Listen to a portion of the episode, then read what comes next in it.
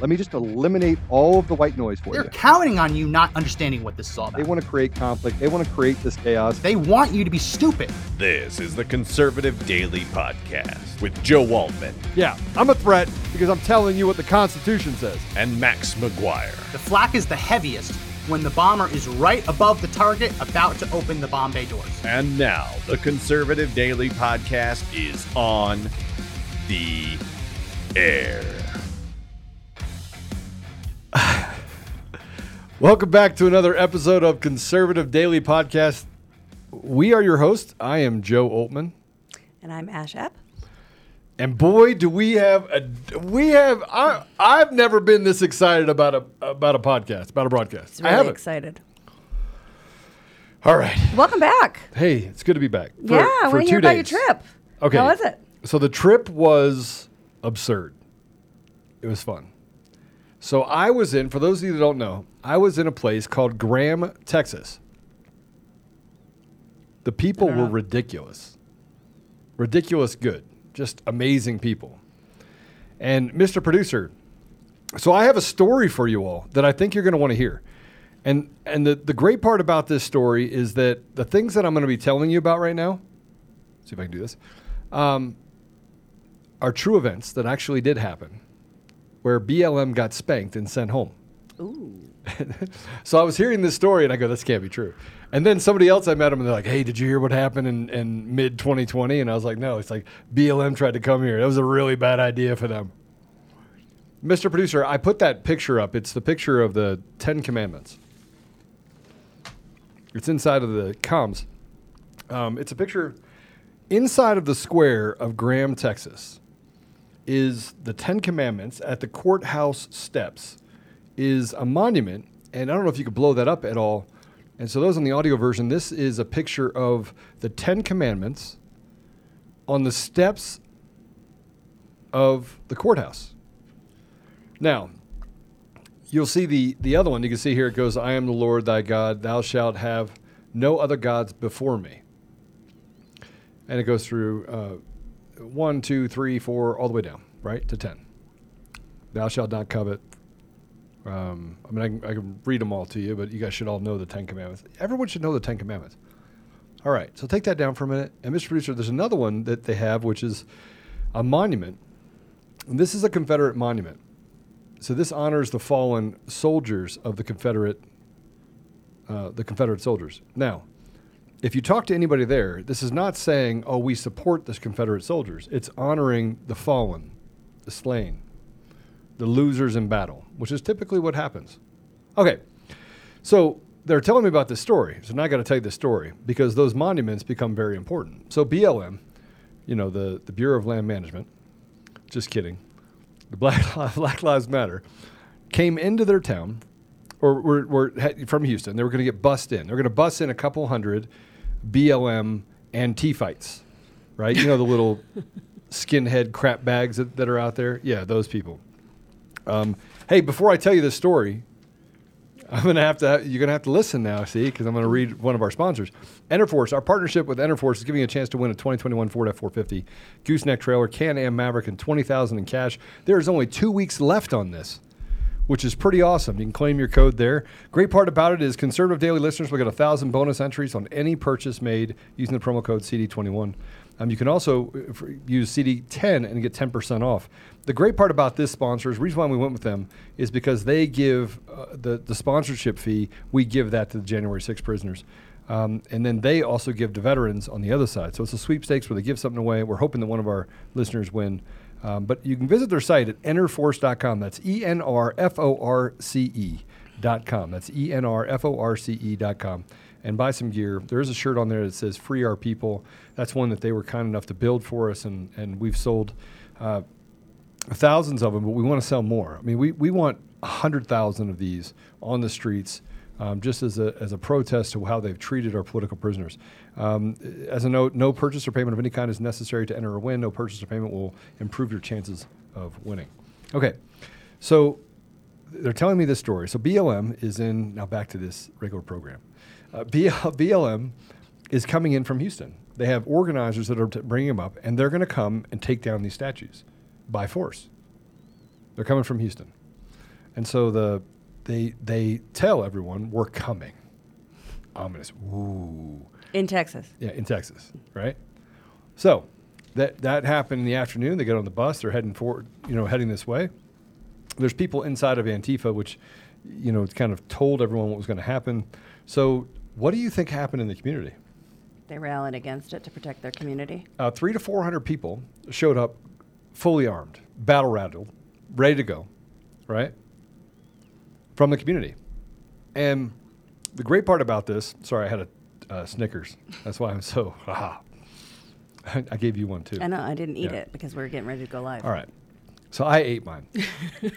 so, but they all showed up with their battle rattle on, and they called the sheriff and said, "Listen, if they get off that bus, if they get off the bus, if they throw one can, if they even step this direction, we're not going to wait. There's not going to be an antagonistic deal. We're literally going to, and these are my words, not their words. My words are they're going to kick their teeth in. So you know what happened? You have this this event with three, four hundred patriots around, and the BLM buses came in, saw people wearing AR-15s and shotguns and old 22 rifles, and people of all ages, 18-year-olds standing out there with their rifles, and they said. Yeah, so Yeah, I think I gonna- think the Ten gonna go." Commandments. I think that they're basically telling us that if we come in there, we're gonna get we're gonna get it crushed. Yeah. And so, lo Oh, and behold, that. they all left and went home. And the Ten Commandments still sit on the steps of the courthouse in Graham, Texas, because that community showed that you don't get to bring your communist BS into our environment. Get it out of here. Can we pull that first picture of the Ten Commandments back up for a sec?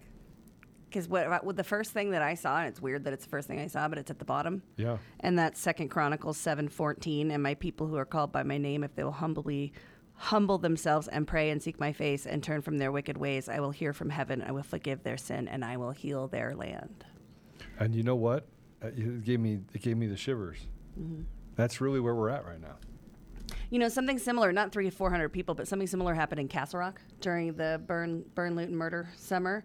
Oh, they yeah. had a I whole, there. yeah, a whole crew come down, and the, the dads of Castle Rock and, and whole group went down armed, completely peaceful, but surrounded their protest.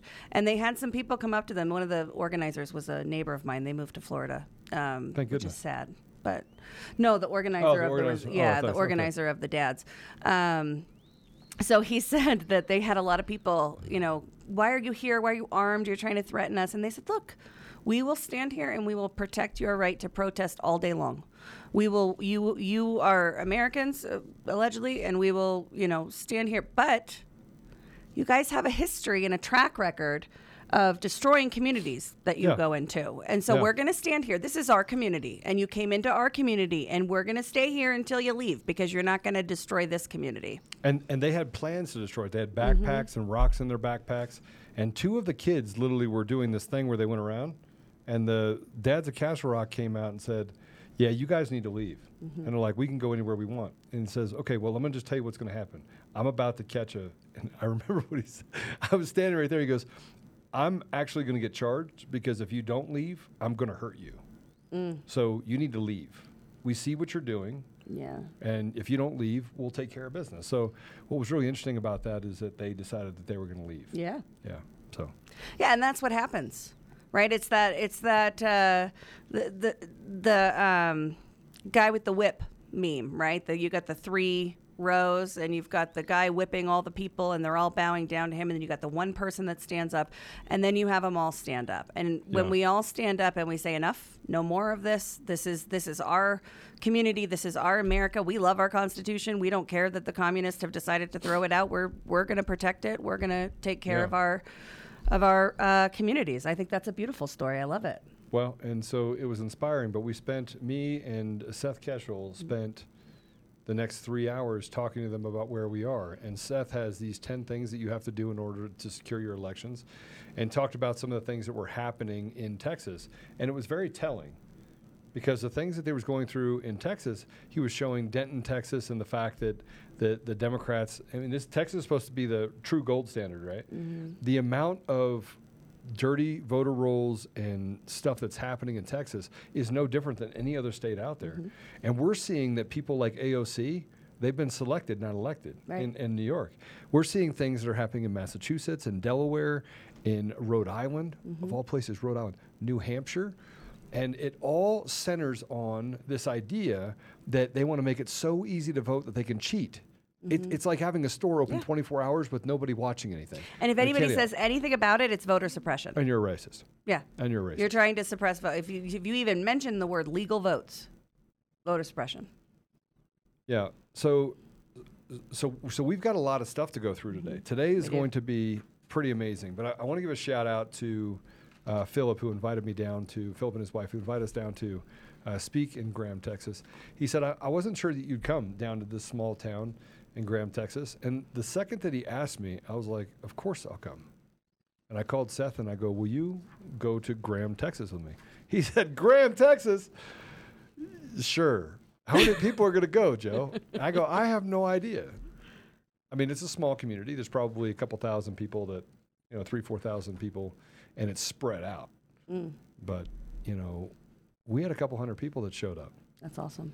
in that small community, and they wanted to hear what was happening with voter fraud. And the interesting part about this is that the people that showed up to talk about voter fraud, or to, to there, there was a lot of skeptics. There was probably half of them that are like, "There's nothing wrong with the elections. There's nothing wrong with the elections." But by the end, I would venture to say that there was probably a few of them that still there's nothing wrong with the elections because they'll always have those few. Mhm. But most of the people in that room said we have a serious problem. And it's not the elections create the symptoms. The symptoms are critical race theory, gender fluidity, all of these radical ideas. Mm. And they came to the conclusion that hey, look, it's coming to our town too. Mm. And so there's a, there's a bunch of things that we're going to be doing, which I think are going to be amazing for making sure that we can restore constitutional integrity and restore the voice of the American people, not just in Texas, but all across the country. Yeah. It's pretty great. Yeah, I think great. you know one of the one of the biggest um, misconceptions is that there are some states, counties, precincts where there wasn't voter fraud. There, it's it's everywhere because it's a controlled system, and that's been proven repeatedly, and it's never been debunked. No matter how many times they say, "Oh, but it's been debunked," they never tell you how because it hasn't. It hasn't been debunked, It actually the opposite. right? It's been proven that the election fraud is massive. Right. And you have te- you have domain experts, so you have statisticians, mathematicians, you have cyber experts, you have all, all of these different disciplines and domain experts coming at this from different angles and coming to the same conclusion when they look at the data independently. Okay. What happened? What happened this? th- I mean, I've been gone for a few days, and the whole world in Colorado seems to have just crashed a little bit. Yeah, so so we have we've had a busy week. It feels like this week has lasted a month, to be honest with you. um, so we talked about uh, the Senate bill last Yes. week. Terrible, terrible SB piece of legislation. Right. Um, so the good news is that the, the bill has been laid over. Um, but the bad news is that it was laid over for the terrible baby murder bill. It was laid over for the baby Right. terrible murder bill, which, by the way, should not withstand the muster, and the Supreme Court has yet to rule on that. And so, if they rule on it based on the bill that's in that's in Colorado, there's a high chance that that bill will be suspended. But this is what they do in order to create mm-hmm. chaos. Like they, they want to keep us continually having to fight and play defense, but we're playing offense now. We're not Yeah. playing defense now. We are We're on playing offense. So over the weekend, it was announced that SB 22 153 was going to go into uh, assembly on Tuesday morning. And on Monday morning, Tina Peters held a press conference at the Capitol and told the world that there is a third Mesa report. And Yeah. that this third Mesa report actually proves the fraud. Now, I think we've proved the fraud repeatedly, but this third Mesa report shows that actual votes were swapped and databases were manipulated. So it's it's irrefutable at this point. So she announced it on the Monday, but we didn't have the report until Tuesday. So Tuesday morning, we had about 100 people and hundreds, I think it was something like 520 um, affidavits submitted from people all over Colorado that couldn't make it at the last minute. We didn't give anybody any notice, couldn't make it to the Capitol. Yeah. So hundreds of affidavits, about 100 people show up, lined up, went um, and delivered affidavits in the Capitol.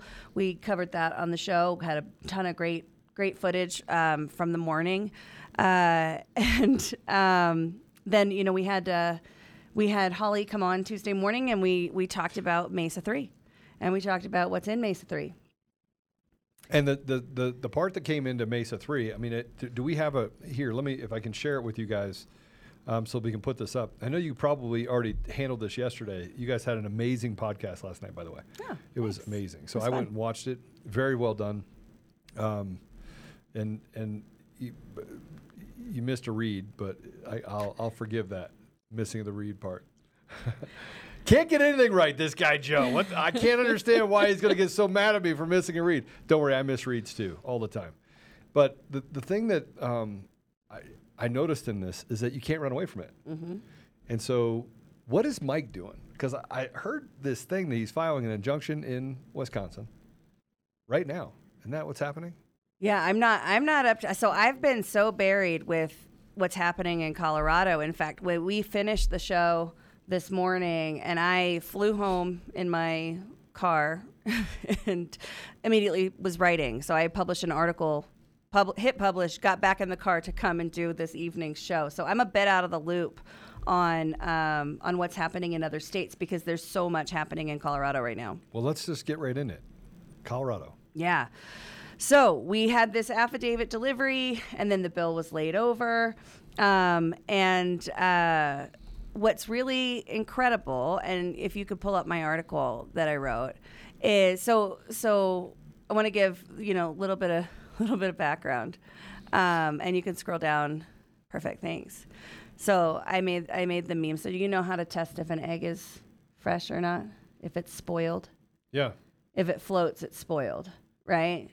And so if it's halfway up, it's I'm going to start way. walking around the supermarket with a glass of water and start Yeah. dropping eggs in it. They're going to walk out and say, Sir, what are you doing? Your eggs are spoiled. Right. So no, put it back up. Put it back. Up. Right. So to test an egg, if it floats, it's spoiled. Now allegedly, this works with gold as well. You can tell if gold is gold if it floats versus if it sinks. But I don't think that I would trust that because I think that if something is claiming to be the gold standard, you should be able to scrutinize it every single way. Wouldn't Right. you agree? Right. 100%. Right. So, with the existence of uh, Mesa 3 coming out, the reports coming out, you think, you know, Jena Griswold's credibility is, ha- you know, at least halfway on the way to being completely spoiled and rotten and need to be thrown out. So, the Mesa County report comes out. You guys can roll, you can scroll down, please. Um, shows the fraud. It shows, and you'll see if you just pause on those bolded parts. It indicates manipulated vote counts, and there is no possible way that this manipulation was an accident. So you remember when the Antrim report came out in May of 2021 showed vote swapping, showed showed the same sources and methods that we see all over the place with these machines and the systems, and they said, "Oh, it was human error. Oh, that was just a mistake." What about the multiple databases? Yeah, it's just a mistake. Somebody did it was a human error. They can't say that with Mesa. They can't explain it. They can't explain it away. And so, uh, so that's you know that's for your first piece of context for for what we're gonna what we're gonna talk about here. And then the second piece is this uh, um, this bill, this terrible piece of legislation, right? So if you guys scroll down a little bit more to the next section of my article, and my article is available at asheinamerica.com. I, as I said, I, I literally hit send and then came here. So hit publish and then came here. So the second piece of what's happening in Colorado is this piece of legislation. So she is using the power of her office to cover up her crimes. She has been calling since August of 2021 when uh, Tina Peters was on the stage at the symposium and the existence of these forensic images uh, was was disclosed. Jena Griswold's entire narrative has been that Tina Peters is a criminal right? She's a criminal. This is she, she leaked passwords. Oh wait, no, it wasn't passwords. It was unauthorized backups and blah blah blah. Despite, But that wasn't what she was charged with. She was charged with influencing public officials who turned out to be people that worked for her. That she was told to do something because they work for her. right, Right. right. So, Yeah. so, can you pull it back up, please? You keep taking it down. Thanks. Mr. Yeah. Producer. So, so we, we don't need to be seen. We're, for we're six okay. and a half months. I just want I want to before we get into the new stuff. I just want to make sure everybody in the audience is crystal clear about what you know what, what how what, what the point that we're at. So six and a half months. Jena Griswold has been saying Clerk Tina Peters broke the law, and now in the past two weeks, generously, it's been less. they've been trying to cram through this legislative change to criminalize what Tina Peters did. which is look into the election that was fraudulently representing the people's voice. So they selected people inside of a county commissioner race. They literally cheated the system. Right. They had a back door. Oh, guess who? Li- guess who lives up there? Oh my gosh, it's a coincidence. Eric Coomer. He lives within a stone's throw. I, I, I don't know how it could happen. The guy that ha- runs strategy and security that was on a call that said, don't worry about it. Trump's not going to win. I made effing sure of it. Oh, but I'm lying. Right. The the communist who hates America, who lives right down the street from this happening, but I, I lied. Right. He, he he didn't fix any election. No, I I get it. I, I've seen the light. I'm so sorry. I'm so sorry. So, so just so everybody's clear, they've been calling her a criminal, but they're trying to make what she did a crime now. Tina Peters is fully vindicated, by the way. Fully. By by the legislation, by the report, Tina Peters is completely vindicated. Yeah. This is I mean it's it's absolute just silliness eh. that we're we're still talking about that. And now we and now we call to now we this is where the call to the streets. In my opinion, this is the call to the streets. This is where we show up in numbers at the Capitol and we rattle cages. I mean, we got hundred people and a bunch of affidavits done in a very short in a couple days. Mm-hmm. Imagine what's going to happen now that we know this is, and we have something planned, don't we? Yeah. So let me so a little bit more context. right, so that's the truth. So so we have Mesa Three. I want to get to it. This it's a complex story, Okay, and all not everybody is as embedded and, and It- deep it's simple, in it, right? Jena Griswold is a piece of trash, and she's a liar, and she works for uh, George Soros, and they stole an election. And frankly, uh, Dominion Voting Systems is a totally fraudulent company, just like E ES&S, Hart, and and Smartmatic, and we need to get rid of all of them. Okay, there you go. But that was the Reader's Digest. Go ahead. Cliff's notes. Cliff okay, notes. so we have Mesa Three, which pro- shoot, pro- proves conclusively we have this le- election law that is silly and uh, removes all remaining oversight that any other authority other than the Secretary of State might have had. Yeah. Right. It's all Jena Griswold's. So another piece of context that you need is because we have Mesa One. Mesa 2, right? Remember, Mesa Yes. 1 showed 29,000 uh, election files were deleted that required by law to be retained. yes. Mesa 2 showed that there was the capacity for database manip- manipulation and for wireless connections. Yep. Um, Mesa 3 shows that it actually happened. And we have the Colorado Canvassing Report, right? So we have the Colorado Canvassing Report. So we go door to door and we found it, right? Overwhelming evidence of fraud. I don't, I don't, I don't understand. I mean, there's no proof. Yeah, there's no proof. You, so, you realize you just looked at it. You guys couldn't see it because this was up. Yeah, take it down a it minute. Here, here's what Ashe did. I mean, she didn't, but she gave me the It look the like face. she gave she gave me the look like. Say it Right. again. Yeah. Say, say it one Say more no time. ev- Just, just say, Say it. there's no evidence of fraud one, more time. one more time. Right. So the people of Colorado know the election was stolen. Mm-hmm. we, we've been doing this since November of 2020. This is not. It's it. They keep calling us conspiracy theorists. They keep saying, "Oh no, no, no, no. This is you know you just don't understand elections. You have cyber forensic experts. You have statisticians and mathematicians, but they're not election cyber forensic experts, and they're not election statisticians and mathematicians because math changes." Um, and so we have we have uh, the people of Colorado who are fed up, right? I mean, fed up. So this is the beauty of it. The uh, entire time, right, that that we've been doing this since Mesa One came out, they never acknowledged the substance of the reports. It's Yeah. always, you know, oh, this is just more silly silliness from the crazy conspiracy theorists, blah blah blah Now we caught them because of the pressure campaign that the people of Colorado have applied, and this is a message to everyone everywhere out there in every state. Because of the pressure campaign, one of your really good friends had to come out and make a statement Matt about Crane. the substance Matt Crane. of the reports. Matt Crane. Uh, Matt Crane. yes, Matt Crane, the little traitor to America. So who tell everyone in, who Matt Crane is. All right, so he was the he was a he, he was the county clerk and recorder for Arapahoe County. Lost because of a stolen election that I think that he actually knew was stolen, and I knew that they basically said to him, "Hey, listen, you're not going to win. Yeah, well, We're going to take you out." There were problems in that in 2018 as well.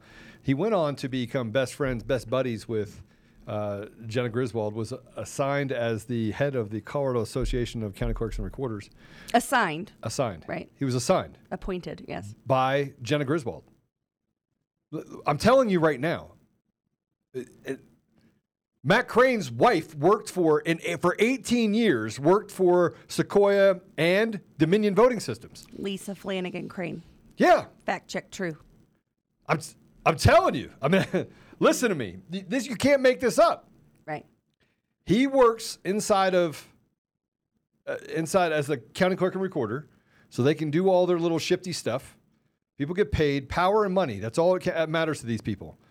They, they create couples. They, hey, you, you're a you're a piece of garbage, and oh, you, you work for the the grift machine too. Oh, you worked for them. They, you can actually build this stuff. All right, we're going to put you two together, and here, go out there and basically steal the voice of the American people.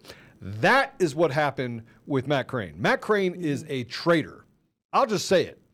You're a public official, you piece of crap. So I can say whatever I want.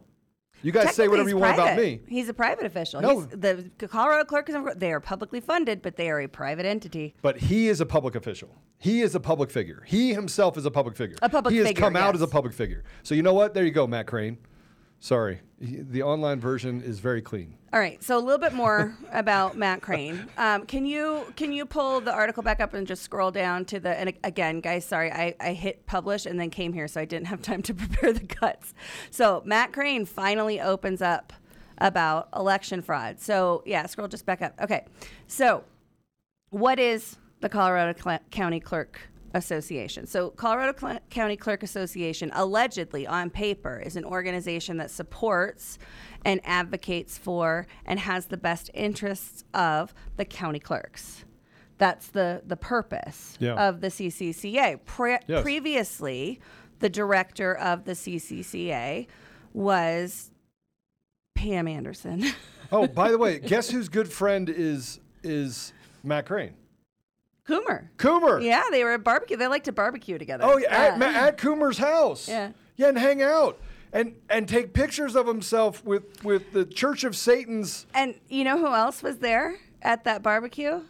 Sheila Reiner, who is uh, overseeing, has a role in overseeing elections in Mesa County Yeah. right now. Yeah. yeah. It does not. Yeah. So you really can't make this up. CTCL, of course, is uh, the Center for Tech and Civic Life. That that is Mark Zuckerberg's entity that flooded money into the system. So prior head of CCCA is current, although I believe because she's running for Secretary of State of Colorado, which is hilarious. Um, she is taking a leave from CTCL. I think she's listed as taking a leave of it while she's running for office. Who is funded by Zuckerberg? Right. right? Who uses those dollars, take this down for one second, we'll come right back to it. Uses those dollars to gather information to steal your vote. Mm-hmm. And that's not hyperbole, guys. It's not. W- The goods are there. We're, we're, and, and by the way, it's going to get much worse for Dominion voting systems because a bunch of us are suing. You, you think you're going to file a $2 billion lawsuit? I have real damages in having to walk away from my company because of you pieces of trash. Real. Hundreds of millions of dollars that I gave up personally as a result of the actions of Dominion Voting Systems, Eric Coomer, and the rest of those clowns. I didn't run a car into a building and lie about it over and over again. I didn't do it. I didn't make multiple trips overseas and do shady inside of elections across the country, across the globe. I didn't do that. I didn't have all of my people that are writing code for me over in Ukraine. Oh, that's right. Ukrainian. The You Ukrainian. also you also didn't have the entire media establishment, the feckless government having your back, No. and uh, you know multi-million dollar PR firms doing your bidding no. for you. No, I didn't have any of that. Yeah. So I mean, we're we're not. Yeah. Okay, we got to do an ad read. Whew, I'm just gonna go straight to ad read. I'm just gonna be like, we haven't even got we haven't even gotten to like the best. We haven't. And we're going to go over today, guys. So stick around, right? If you don't stick around, I'm going to come find you. All right. So uh, this podcast is brought to you by IP Vanish. If you're tired of someone always watching you on the internet, no, that would probably be me. I'm watching you. Um, maybe advertising know a little bit too much about you, um, or you're concerned about the privacy or identity. Using incognito mode won't always solve the problem either. So IP Vanish VPN is here to protect your rights to privacy, help you stay anonymous. Uh, you can use IPVanish on your computers, tablets, phones, even devices like the Fire Stick when you're streaming media. You can use IPVanish on all of your data. When you use it, all of your data is encrypted, and that means all your private de- details, your passwords, all of that stuff is gonna not to fall into the wrong hands. Um, even your physical location will be hidden um, if you use IPVanish on unlimited devices without sacrificing on speed. Um, you can offer for, for just our listeners, and, and I'm sure they do it for other listeners, but not as steep. We did ask for a pretty steep discount. Um, you can save 70% off your yearly plan for our listeners with a 30 day money back guarantee. That's like giving nine months for free. Um, it's easy to use. All you do is tap a button, you're instantly protected, and you won't even know it's there. So stop sharing with everyone um, like me uh, what you're doing and uh, get IPVanish. Go to ipvanish.com slash daily and use the promo code daily and claim your 70% off. IPVanish. So if you could pull the article back up, I just need to reorient where we were. We're talking about the Colorado County Clerks Association and how the Clerks Association is set up to support and advocate for the county clerks, right? Yes.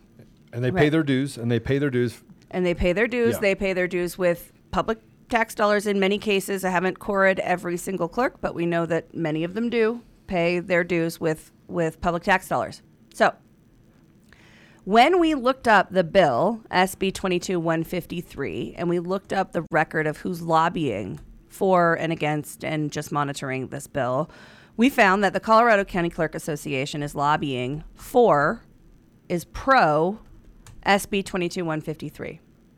So, to be real crystal, crystal clear on this, while representing himself as an advocate for the county clerks, Matt Crane is working with Griswold to take away any remaining powers that the clerks have, and he's paying those lobbyists potentially with public tax dollars. Yeah. Right. Yeah. All right. to lobby to lobby for a bill to stop people from being able to get to a place where they can have free and fair elections where they feel like th- that that the value of who we are as people that that, that integrity can be restored that trust can be restored That's what that's that's that's what Matt Crane is doing. yeah Yeah, okay. All right, we'll get back to that in a second. Oh, okay. boy. So, so because of the public pressure campaign on these clerks, if you scroll down, today, Matt Crane, who is literally, as you can see, the poster boy for an election vendor, Global Mobile, yeah mobile voting, voting on your cell phone, super secure. Um, he had to come out and uh, and address the elected officials because of the pressure campaign. He was getting, I presume, so many questions from clerks, from county commissioners, and from General Assembly members that he had to actually come out and address them. And I think it was predominantly General Assembly members because that's who he wrote the wrote the message to. So if you scroll down, I don't want to get into everything that he says. It's a very long email. The entire thing is in uh, is in the blog. Um, but he's basically our. The, so the narrative hasn't worked on the people of Colorado. We have continued. We've p- continued to pressure our public officials, no matter how many times they call us conspiracy theorists or racists or whatever else they they lob at us. We are obsessed with the truth, and we're getting to the truth. And the uh, the elected officials are waking up, and so um, Matt Crane had to come out for the first time since Mesa One, first time since August 2021, first time yeah somebody is addressing the substance of the report. So I called around because I got this uh, this email, and you can scroll down, scroll through the email, Mr. and, Producer. and by the way sean said i will debate you any day of the week twice on sunday That's right. There's a, um, a member of the Republican Party. Uh, her name is Peg. She's amazing. Uh, she's not the establishment part of the Republican Party. She's she's a change maker inside the Republican Party. But she has Yeah. been trying to organize that debate for a while, for a long time, because Sean has said, "I will debate you. You you have your you know you bring you show me yours, I'll show you mine." Right. Um, let's debate it. And Matt Crane has not has has not in any way taken him up on that. I don't believe it has even responded to the request. I don't know. Matt Crane doesn't really respond to my request for comment either. oh he he, re, he only he only accepts re- requests from uh, eric coomer you know of Yeah. dominion voting systems and uh, the guy that almost hits people and kills people and lies to the police and have the police help him get out of a felony yeah. That's the only one that he talks to. Well, he was just on his phone. I mean, he was on his phone. He wasn't like driving under the influence or anything. No, not at all. Um, okay, so That was after. he sends this email. Now, this is just really awesome because he sent the email to everybody in the to line. So he put the entire General Assembly and all of their official emails in the to line instead of like a BCC, right? So Yeah. anybody who gets this copy sees exactly who he sent them to. I redacted that because I don't, you know, you can go and look up your own legislators. Um, and no, I think we shouldn't have redacted it, but I'm, I wish you wouldn't have. well, I did. But the best part of this, and what I left was the CC because he's copied the lobbyist. Yeah. right? Okay, so he goes down. He talks to the to the General Assembly, um, and uh, and and goes through the the the Mesa one and Mesa two and the Colorado canvassing report. Not Mesa three. It doesn't appear that he has seen Mesa three at the point that he's penned this email. Okay, so Mesa 3 is not a part of the equation. So if you scroll down now below, and anybody can read this email, it's a it's a bunch of you know these people are conspiracy theorists nonsense. Um, but if you scroll down below, I after getting this email from non-legislative contacts, so um, I got this from two different sources, like almost ex- the second it was sent. Um, it was sent to me from two different sources who are not in the General Assembly. Um, sent this sent this email to me. So I called a whole bunch of legislators today, and I wanted to know if they had comment um, about this. And I got uh, two responses before I published, Okay. a couple responses afterwards, but two responses before I published. Um, and if you could scroll down to underneath this email, this is a lot. Like I said, it's a long email. I'm not going to go through it. It's nonsense. Um, all right. So if you see, so the bold text here, this is from Representative Dave Williams, who's in House District 15. He responded and said, This is hogwash. Attempts to discredit legitimate, intem- independent election audit reports are damaging to our process and should not be taken seriously.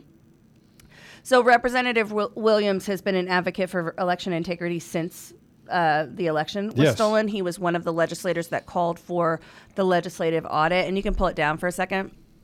Um, Matt he- Crane, by the way, says he's a Republican. I, I want you to be really So does Pam be- Anderson. Yeah, the- these people actually work for the controlled opposition. They are the controlled Right. opposition.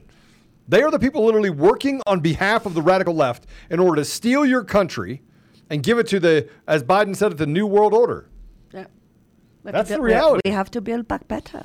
Yeah. No, Yeah. we're we're this is really bad. By the way, Mr. Producer, if you'll go to s- uh, 5280strategies.com, if you can go to 5280strategies.com, I'll put it in the in the comment section. seriously the website? Yeah, so this is this by the way is the lobbyist that Matt Crane is leaning on when he writes his BS in Colorado. We haven't even gotten to the other states yet, guys. We're, we're, Oh, we got a right. lot to go through. Yeah, but but this is the this is the the listed lobbyist lobbying for Senate Bill 22153. Let's take a look at their website. Uh, This is the website of 5280 Strategies. Um, this is Michael Beasley at 303 South Broadway, Suite 200 321. I think that's a mailbox, etc. Uh, Denver, Colorado 80209. Um, oh, I'm sorry. I can't actually take you to their site because it's under construction. Yeah, That's this, their- this guy's legitimate. He's absolutely legitimate because his website says so. Well, he's about as legitimate as Matt Crane. Let's be honest. Yeah, there is there is that. There is that. All right. So uh, so he copies the lobbyist, sends this email out. So uh, Representative Williams responded. Representative Williams um, was one of the legislators, along with Kevin Van Winkle and. Um, uh, Patrick Neville, who are all those those guys are in Douglas County. Williams is in um, El Paso County. Yeah. Uh, they called for the legislative audit hearing that we had in December of 2020. That's the one that they kicked you out of, right? Yes. Yeah. Yeah, because they said that I had COVID, that I got over, Right. negative test, and they're like, no, and it was Channel Nine. It was, it was Kyle Clark, Antifa Yeah. Clark, to kick me out. Yeah. Okay. So great legislator. We also have um, a, a response, and if you could pull my my article back up to where we were, a response from Representative uh, Richard Holtorf, who is in uh, House District House District 64. And scroll down, please. Um, so I called him, and this was kind of the norm. If you could just um, scroll to Ashe and leave it at Ashe for a minute. Um, so this was kind of the norm with the people that I spoke to uh, that um, they hadn't read it, right? So you know the people who um, are are elections, you know, deeply involved in elections and, and everything. Um, knew, you know, Williams responded to me right away. Uh, but you know, I, I talked to, to Representative Holtorf, and he said, "Oh, I don't, you know, I don't, I don't know what email you're referring to." So I told him, you know, oh well, it's from CCCA Executive Director at gmail.com. And so he found it, and he said, "Okay, let me read it, and I'll get back to you." Well, he sent me this response, and I put the entire response in here because this in, this is incredibly powerful. So I'm going to read it because I'm he's a man. And so Okay, I'm a that's fine. I wrote it and be like, Ashe. Yeah, so great. All right, take it away. Ashe, CCCA has no intention of building confidence and integrity in the voting system or supporting any forensic auditing. They are bought and paid for by the Secretary of State. The executive director admits vulnerabilities but offers no direct or immediate re- solutions, but only defends U.S. EIP claims in a tit for tat format. 2020 saw election integrity anomalies that brought serious questions to the election process and the outcomes. The Legislative Audit Committee, Audit Committee which I participated in, was held in December of 2020. 10 hours of testimony resulted in an even vote from the committee members and yielded no action in pursuit of a full forensic audit in the 2020 election. The Democrats pushed back in 2021 and rejected every attempt by Republicans to pass election integrity reform in over six election integrity bills. Even private entities agreed to pay for the audit, touted here at the Capitol as gifts, grants, and donations. The Secretary of State and her proxies all tout the risk limited audit as a savior of the integrity process, integrity process and stated there is nothing here to look at. I do not doubt the integrity of most all of the county clerks of the clerks and recorders across the state, but anomalies exist and must be fully addressed and resolved.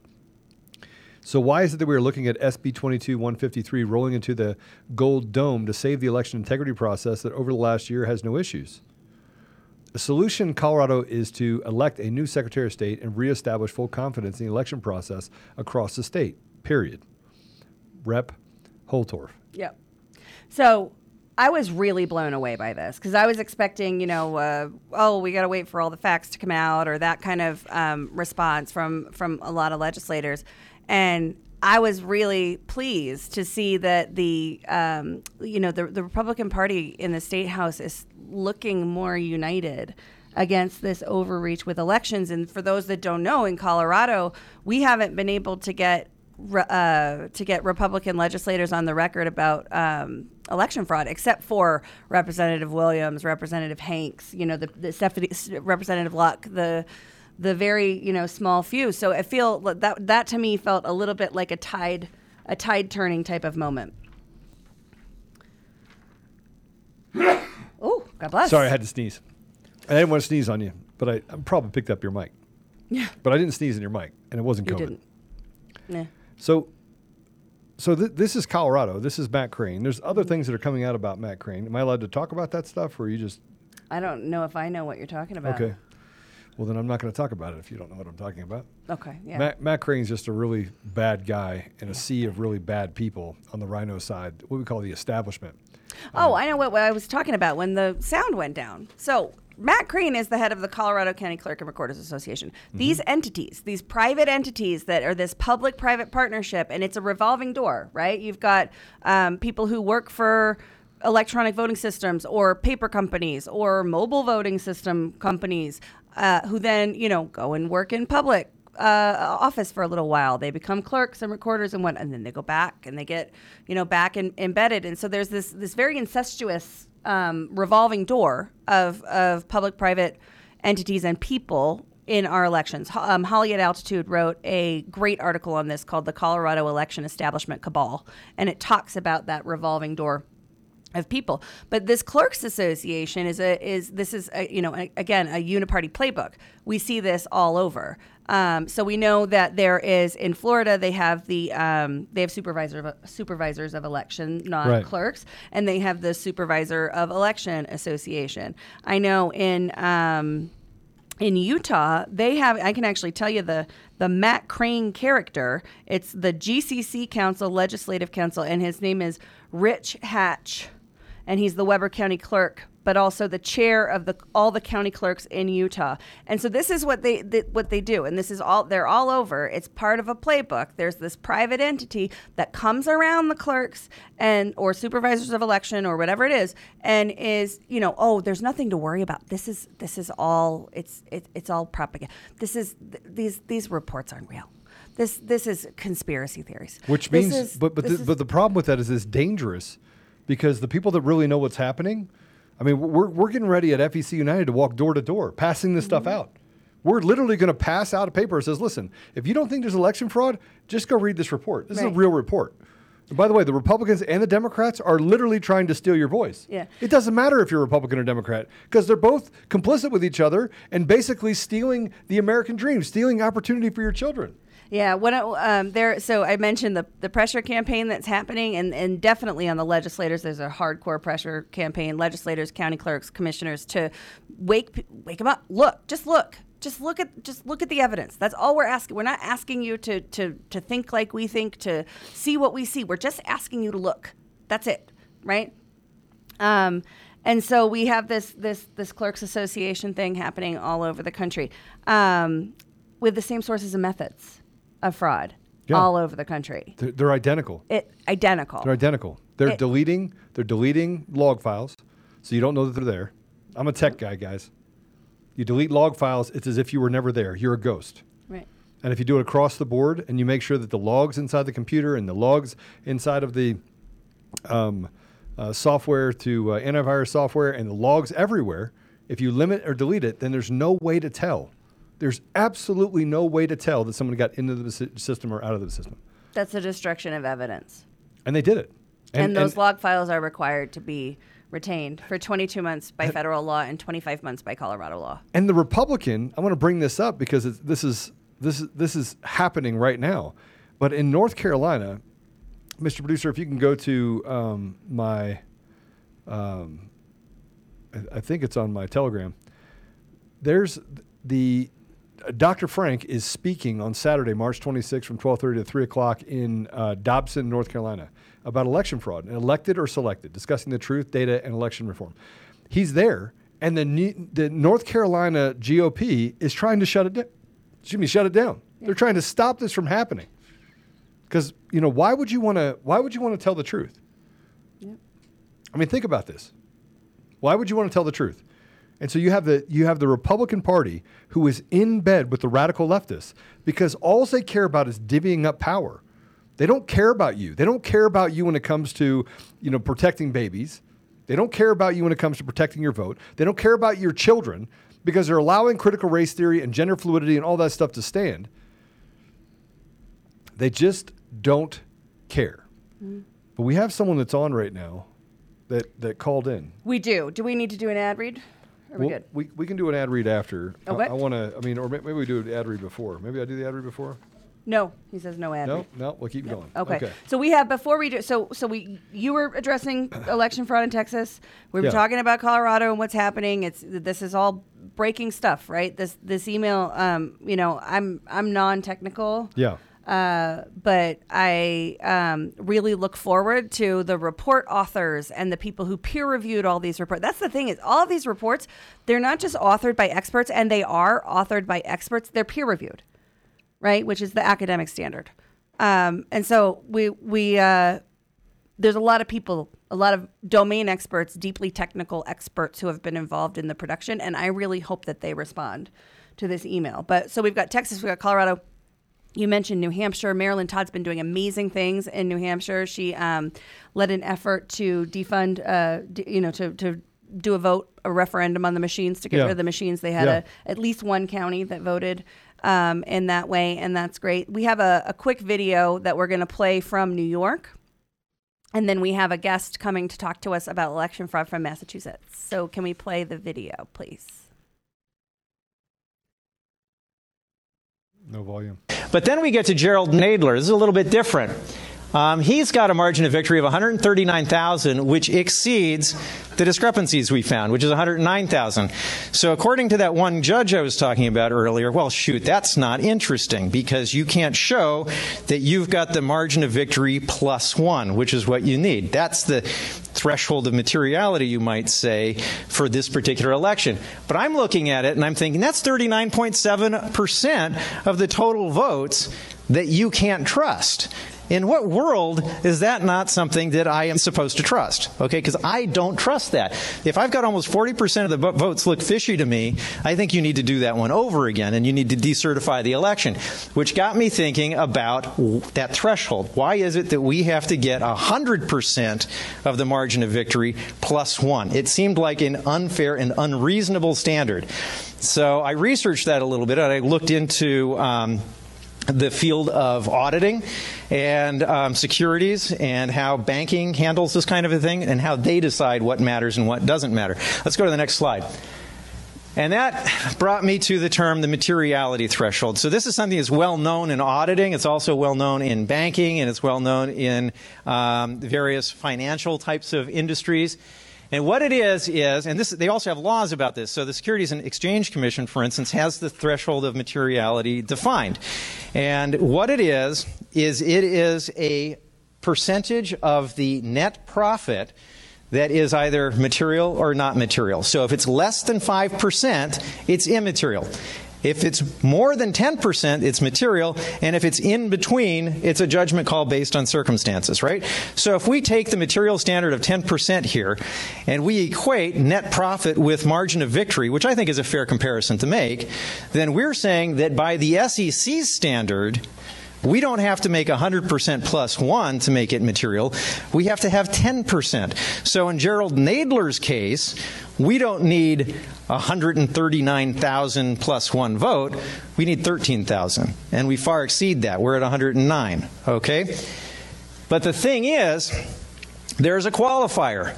If there is any intentional fraud, any intentional misstatement, any deception, and it is material no matter how much is involved. It could be one dollar in a billion dollar corporation. If the president of the company signed his name to a, um, a annual report that had a discrepancy like that, no matter how small, and he lied about it, it matters.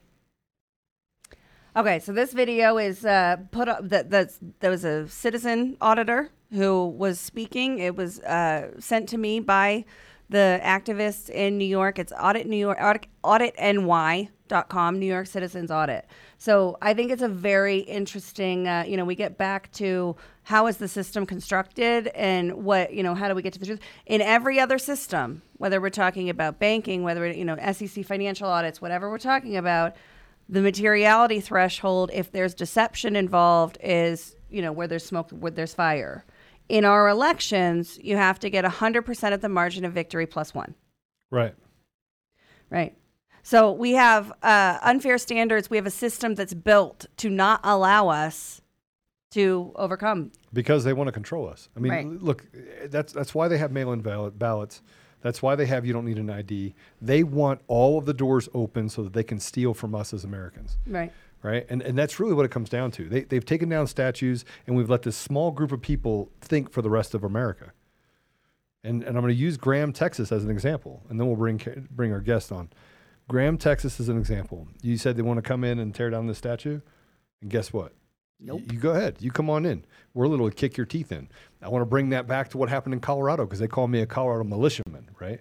Because there's a group run by Tig, John Tig Tygo, who, by the way, 13 hours, the movie Benghazi, 13 hours, tells a true story of what happened in Benghazi in trying to protect Americans on that soil. And he lost several friends in that in that fight, right? But they call him they call him a contractor, government contractor. This is what the radical left does. They're pieces of trash who dishonor this country and the people in it that fight to protect. Who, by the way, wouldn't last five minutes in a firefight mm. over in Afghanistan, wouldn't last five minutes in a firefight in Libya or any other part of the country or part of the world, right? They're just a bunch of little clowns.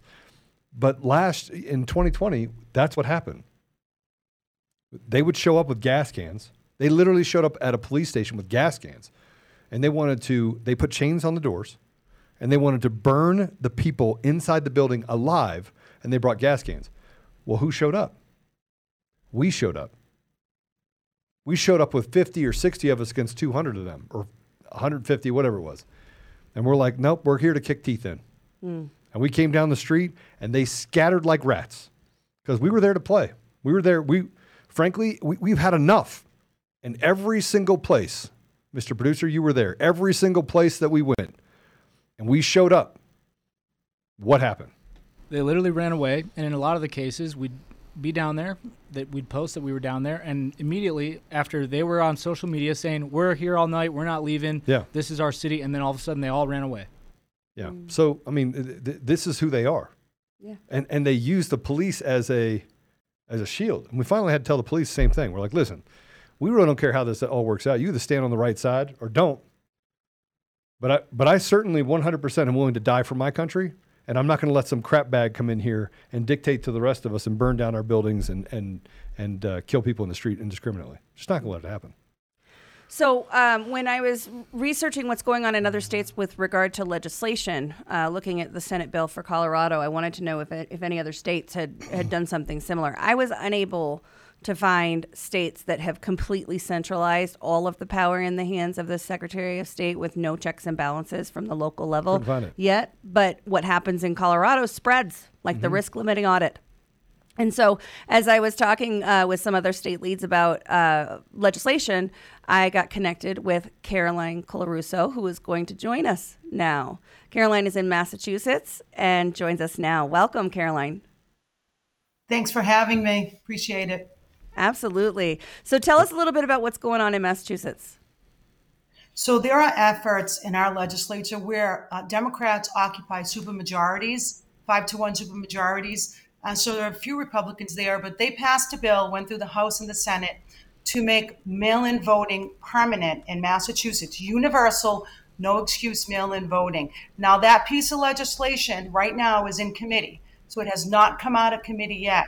But we have a full court press in Massachusetts with efforts trying to stop this. Namely, the, the forerunner in the effort is uh, I woke up, I ran for Congress last cycle against the Assistant Speaker of the House, uh, Katherine Clark. And I woke up like the rest of America and said something was wrong, inherently wrong. And four other people and myself filed a lawsuit. It was a one issue lawsuit in Massachusetts. Essentially, it challenged the constitutionality of mail in voting. Our Constitution, the oldest in the country, a model for the US Constitution, stipulates the way people can vote in Massachusetts. And that is absentee with three strict provisions religious holiday and incapacitation or out of state. Our legislature, without going through the constitutional amendment process, and by a simple majority vote, said mail in voting under the guise of COVID. Four other brave people and myself filed a lawsuit that mimics the lawsuit in Pennsylvania.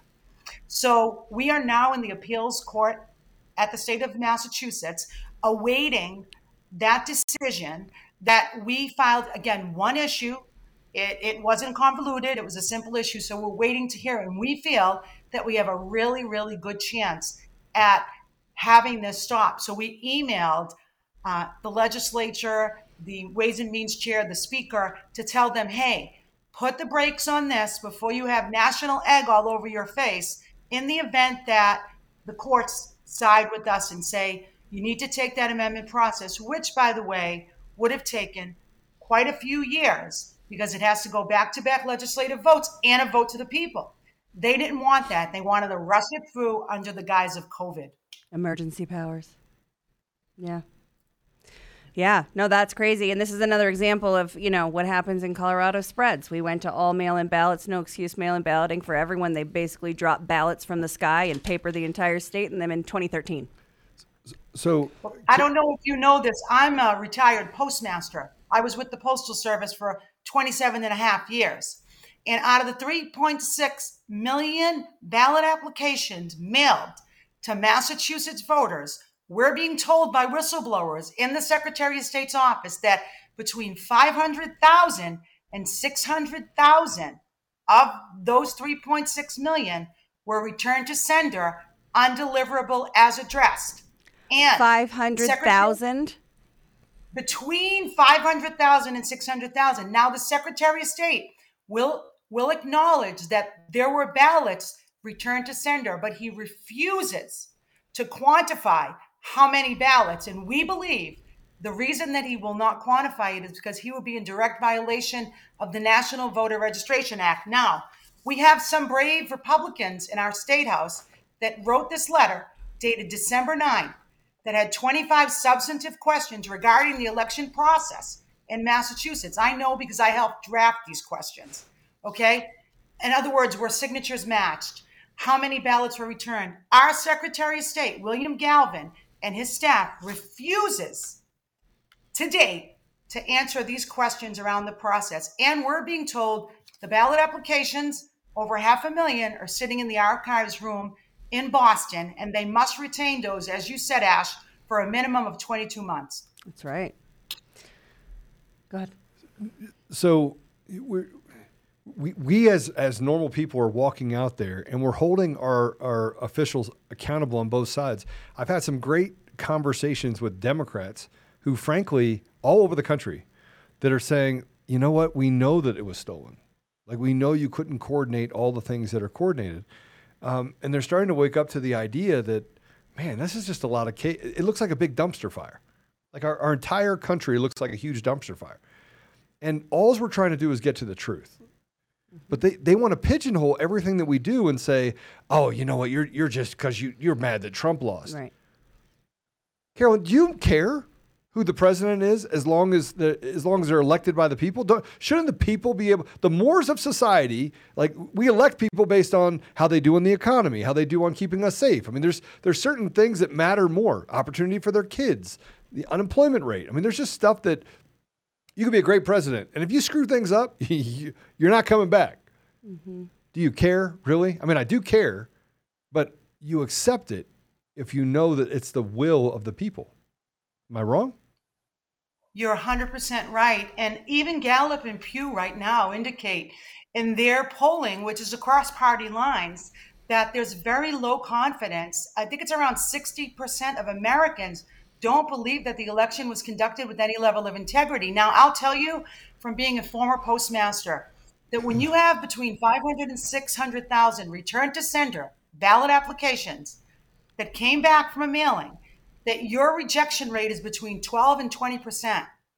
That's unacceptable for anyone doing a mailing, whether it's Sears and Roebuck or any company, let alone the process where we vote or America votes. So we we believe that our voter rolls in Massachusetts have failed to be maintained. I can't tell you countless numbers of landlords. Now Boston, as you know, is a very transient city probably one of the most transient cities in the country. Okay, so you really have to do perform your due diligence there with those voter rolls. I have people calling me from parts of Boston telling me they have ba- they had ballot applications for everyone that lived in their property for the last 13 years. Okay, I have people calling me from all over the state. P- ballot applications were dumped in apartment buildings, left there. There was no, as you said, Joe, no checks and balances, no accountability. We asked city clerks and town clerks, did you match signatures? We have not had one city or town clerk tell us that they match signatures with consistently with regard to mail-in voting. And everyone forgets about Massachusetts. Now, I grew up on the Freedom Trail in the North End, a block from the Old North Church. I could see Paul Revere's house. Boston Harbor, where the tea was dumped, was my bedroom window.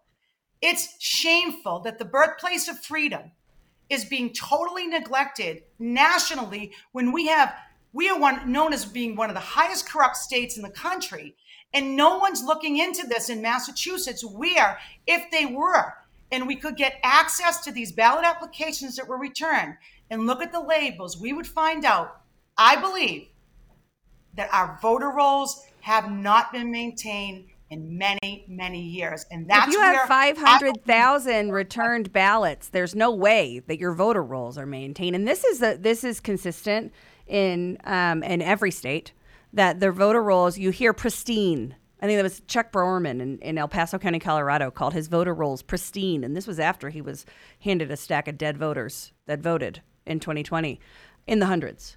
Um, but they, but but it is voter rolls is a big problem, and voter rolls and mail-in balloting go hand in hand, and they go hand in hand with the machines, right? Because the machines back up the paper record that goes along with the mail-in ballots. But you mentioned signature verification, and I just want to touch on that because let's say that they did, let's say that they looked at them consistently, right, and held held up the the things and matched the signatures there's no way for the human eye, the naked eye, to detect if it's a printed by a machine signature or if it's an ink pen. You have to blow it up to 400 times or something like that. And I know Sean Smith is going to correct me when, when I talk to him again. But mail in ballots, the entire uh, security chain, the entire control for mail in ballots is signature verification. That's how we get around, you know, mailing a ballot through the mail is that, oh, well, it has a signature and it's going to match the one that's on file. And so we know it's valid. But if they check and do signature verification, which, as you said, across the nation, it's not consistent in how it's done. Um, and even within the same state, it's not consistent. But unless they're using the kind of um, tools that anti counterfeiting people use to the, the light tables and blowing it up so you can see the scatter of the inkjet printer versus the straight lines of the uh, of the ink pen, there's no way. So that means that the entire control for mail in ballots is a farce. Yeah. Well, and, and, and by the way, it, it's not just a farce because there's no change. There's no way to actually tell you where that ballot went, like who had it. I mean, they it, it doesn't even tell you whether or not they mailed it. Right. Because they could literally just take it over here, put it over, take a stack of five thousand of them, put it in the envelope. They could fold it, mm-hmm. put it over here, and vote all of those ballots. Right. And by the way, if you have people like Runbeck inside of the, which by the way they, they do ballot printing for for Dominion, ES&S, Smartmatic.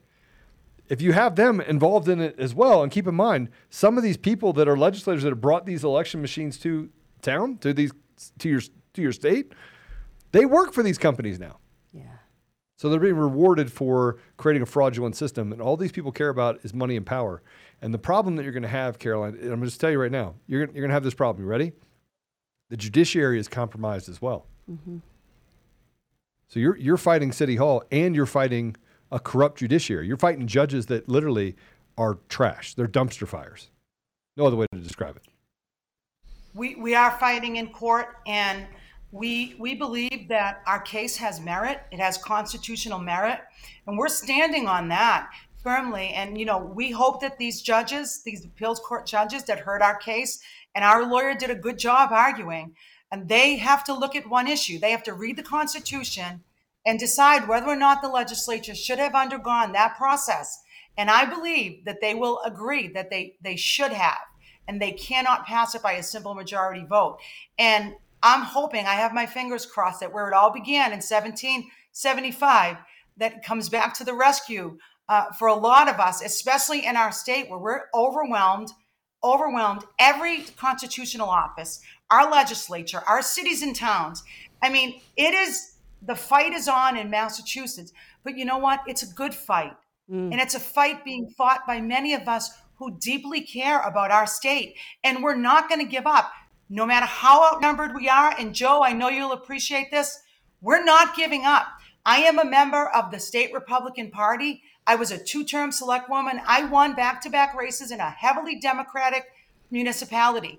We are going to stand and we're going to fight. And a lot of us are thinking about running again for office. We have some time to decide, and we want to overwhelm the system with competitive races because we have the least amount of competitive races in the country. But before all of that, we want answers from William Galvin, Michelle Tassinari, his right hand in his office. We want those be- return to sender ballots counted, and we want a number. We want to know. And we have a right to know as the public, as residents of our state. And we're hoping that they're watching this and that they'll go and, like we all watch Sesame Street, we learned how to count.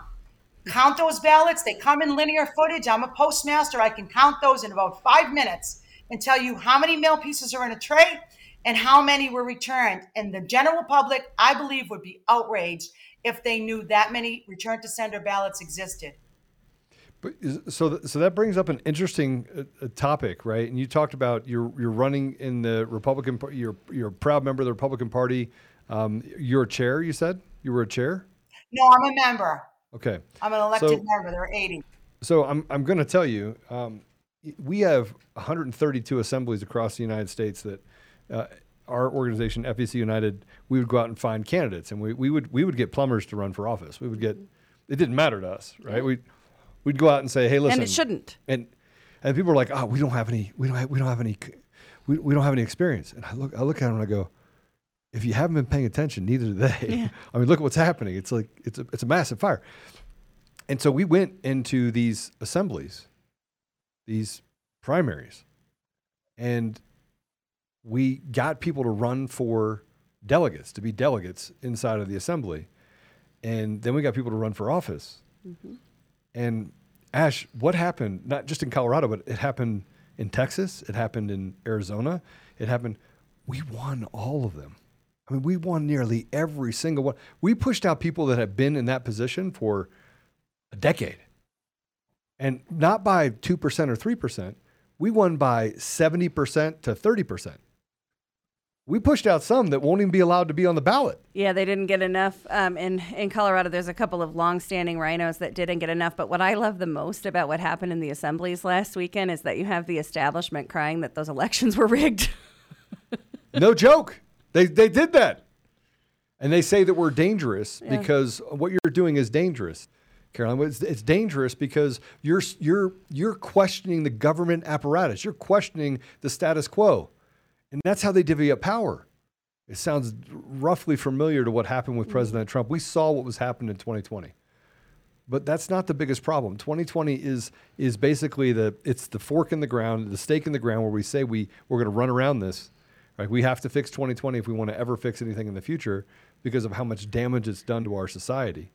Right? But but but it's not just President Trump. I mean, they're stealing yeah. elections at every level and they're using mail-in ballots to do it. Well, and we see it now. We see that the commissioners, in a lot of cases, are are corrupted. The DAs, the the AGs, the you know, it's it happens down ballot from the presidential election. But uh, you know, 2020 was the crime. We're in the middle of the cover up, unraveling the cover up, and the cover up is always worse than the crime. Joe, I agree with you. Um, and I've been urging our state Republican Party to do more to find out what happened on 11 3. And I am highly frustrated um, that not much attention has come out of our state party to dig in and find out because we're going to have a repeat in 2022. Now, our party's looking for candidates now to run and there aren't enough candidates to run. And the reason there aren't enough candidates is because people don't want to waste their time running in what they perceive as a rigged election. Mm-hmm. So if we don't fix the election, we affect future elections. And as I said, we have the least amount of competitive races. Massachusetts has the least amount of competitive races in the country. In the country. So people won't run. And it's very corrupt. So without looking under the hood and finding out what happened, we're going to affect decades of future residents of Massachusetts because no one is going to be on the ballot. You know, three quarters of the people walk into a ballot in Massachusetts and have one name because 20 25% are challenged. So that, you know, has to change mm. and it won't change until people have confidence in the election. As you stated, Joe, and our state party needs to do more. And that's what I've been urging them to do. Now, it feels like it's fallen upon deaf ears, but I'm going to continue to shout from the rooftops that our state party needs to do more. And whether I'm, you know, liked, disliked, cheered on, thrown tomatoes at, I'm going to do this because it's the right thing to do. Hey, listen, character is the thing that God judges you by, and reputation is the thing that man can screw up. But I, but I, I want to say this. You know, I'm sitting next to someone who is a fearless fighter for what's right. You are a fearless fighter for what is right. You know what? I'm surrounded by women because where are the men? Where are the men? If it wasn't for women, we wouldn't even have this chance to save this country because you guys have been putting duct tape on and and fighting like tooth and nail to get things to, to the point where we can still save this nation. And I don't feel like it's equally yoked. I think it should be equally yoked. I think that there should be more men that decide to get off the couch, right? To stop saying I'm tired or I got to go to work. They're just not doing it, right? They're not they're not stepping into the fight. And I think that if we're going to win this, we have to win it on every front. We have to run for office. We have to do the things that are necessary to challenge them in court. And we've got to get our men to start acting like men, God-given men. These are men. We need to start acting like men. We need more men to stand with us. We really do. Yeah. Yeah, you know when um in, when I was reading the letter from Representative Holtorf, he says at the end that the answer for Colorado is that we need to get a new Secretary of State in place, and that's true in part, right? Yeah. But we have to fix the system, and I love um you know if, if you watch War Room behind Steve Bannon, there's a plaque that says we can do hard things, right? We can. We have been. We've been doing it since since the election day, and we can do two things at a time. We can put good constitutional candidates up and fix the system at the same time, and I think that that's something where um, you know we we don't let them you know don't let them tell us it's a it's a binary choice, Right. right? No, it can't Yeah. be a binary choice. So one thing, Yeah, um, to Caroline. Yep. Yeah, one thing that you said um, when when you were talking about the legislators, you said nobody's fighting, nobody's saying anything, nobody's looking at this, but you are, right? And you are pressuring you and and the incredible patriots in Massachusetts are pressuring the legislatures. Keep it up. It's an election year, and these people want to be reelected. Make sure that they know that these decisions are going to hang around their neck, and it's going to be their what makes them or breaks them. So keep that pressure up.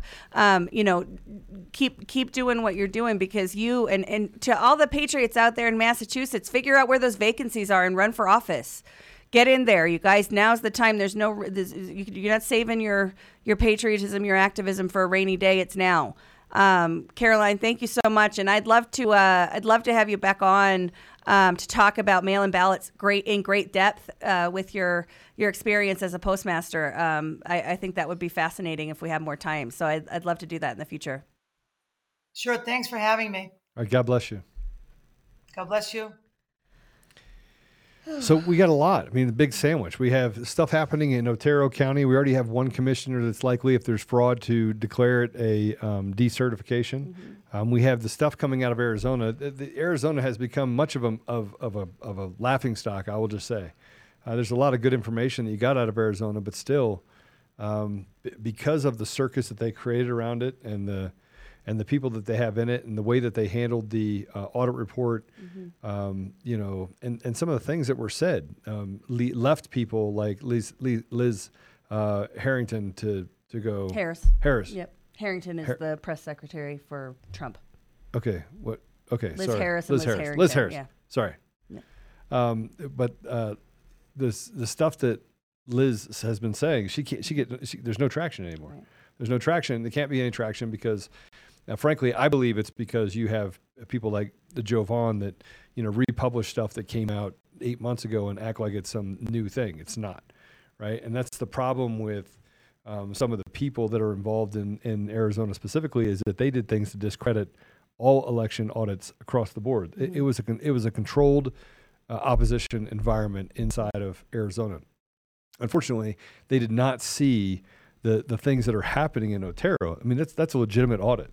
Mm. It's legitimately one of the most careful audits, and it's on a smaller scale. Mesa County is the same way. Mm-hmm.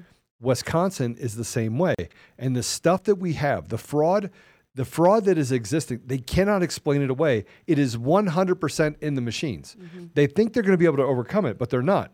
We're going to walk door to door. We're literally going to walk door to door in every state, and we're going to pass out, you know, stuff to everyone. And we're going to say, just check it out. Just check it out. Yeah, you know, as we um, as we published the canvassing report, a bunch of the USEIP uh, activists in their counties started printing off QR codes. Right, just a little Yeah. thing with a QR code goes to the report. Um, some of them did a summary of key points and whatnot. Went put them on people's windshields. Yeah. Um, and all of the assemblies put them on the ch- caucuses and assemblies put them on the chairs. Uh, there's one one uh, incredible, amazing lady down in uh, Pueblo that's she owns a trucking company and she's putting the QR code with the link to the report on the side of all the trucks that are that are going to be going. So get creative, and you know this is the, the we're all leaders, right? We're we're, we're the heroes that we've been waiting for. Yeah. So, look, we're, we're going to continue to stay in the gap. Um, Mr. Producer, you're going to have to add Air Medcare Network to the, the thing if you just add it in there at the end. Um, but we're we are out of time. I want to I want to I want to talk to you guys about something really quick. Number one, if if you have not gone and given us a review on Apple, please do that. And uh, Max is going to be launching his own podcast. I will announce that when I can figure out what the time is. So I want you to support him. He always has great content. Um, and uh, the one that he had today, I, I did actually watch his podcast today. It was very good, talking about um, uh, Katanya uh, Brown Jackson.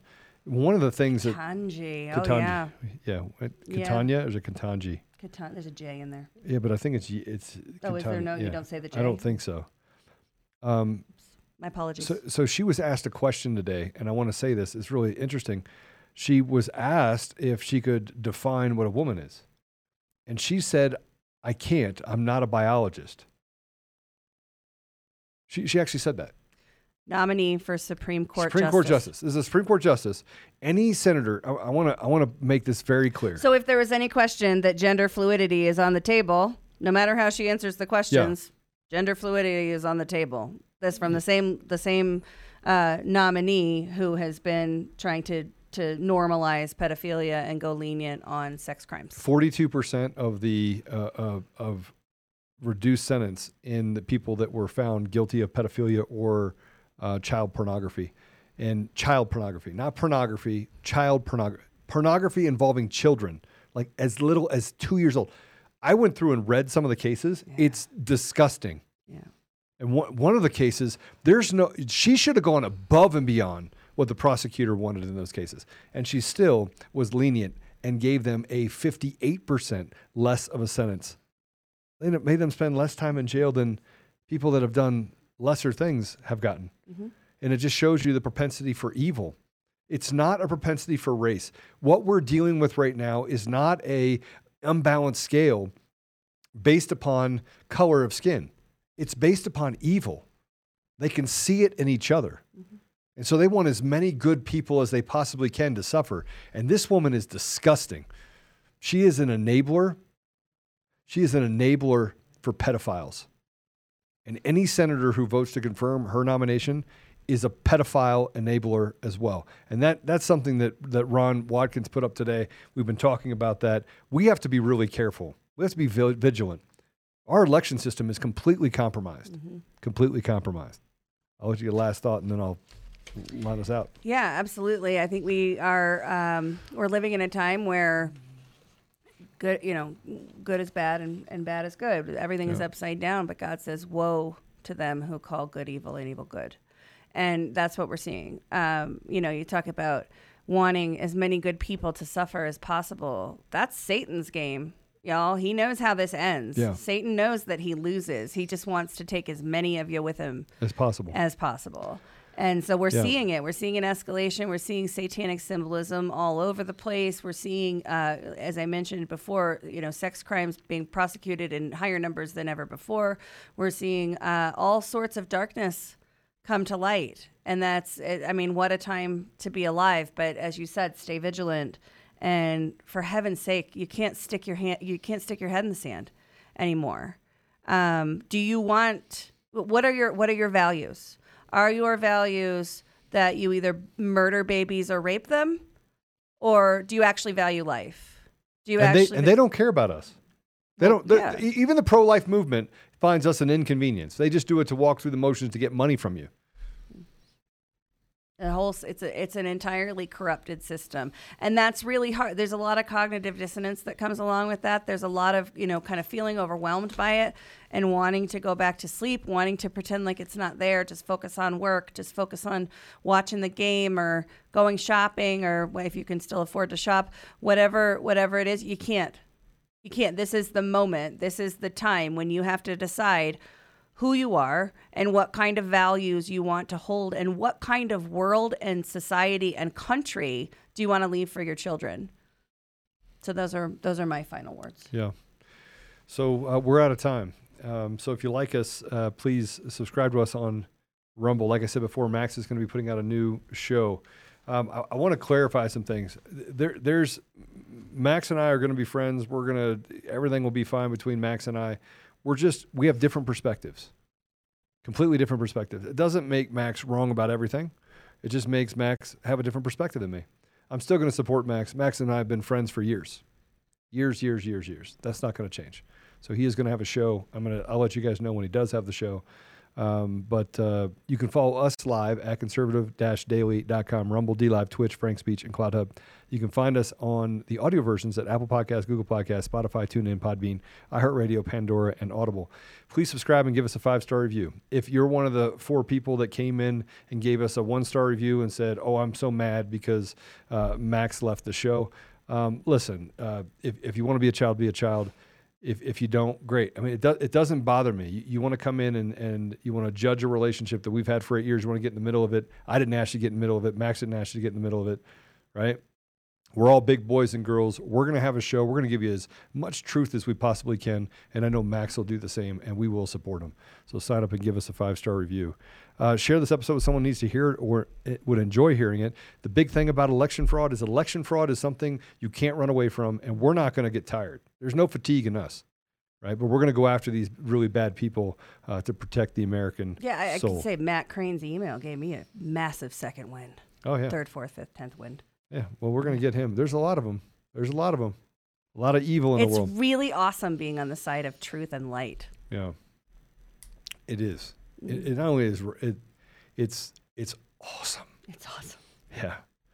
Um, hey, if you need a reminder when we go live, you can text the word freedom to 89517. I had some people say that they're not getting the text. We're going to move it to a long code. We'll have it done in the next couple days. Um, use the link in our description as well to subscribe to our newsletter. You can get our fax blast. You don't miss any of the important updates.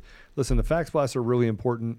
Um, I, I had a couple people because people do this every day and they spend 20 or $30 faxing Congress. So we have a new subscription that we'll be launching this week. It was supposed to be done three months ago. It's not done. Uh, then it finally did get done. We've had lots of different things that we've had to kind of juggle, and that is, you know, how do we do sponsorships and who do we have on the show, and and we've been growing our um, uh, team here, uh, which has caused a little bit of, you know, the you know everyone getting the dy- dynamics of getting everybody to get along with each other and and uh, fill gaps. So we're finally there. So we do have the ability for you to do it every single day, and it's not going to break the bank. And we're going to build out a mug club. I think we're going to call it a mug club. Are we, Mr. Producer? Or is it going to be a T-shirt club, coffee club? We can call it whatever we want. Yeah. I'd like to do both. There's going to be a club. There's going to be a club, and and frankly, the idea is is how do we fatigue them? How do we let them know that every day we can just punch them in the face, and we can also bring you great content, Metaphorically. great punch opportunities. him in the face. Meta, I, maybe. I will metaphorically punch You'll him in the face with words. I will too. I will too. Unless they come to my house, then it'll be a little more. So that's it. That's it for this episode of Conservative Daily Podcast. I am your host, Joe Oltmann, and with and I'm Ashe Epp. And uh, remember that the fight is not won, but the only way we win is we all stand up and fight together and pray. God bless you.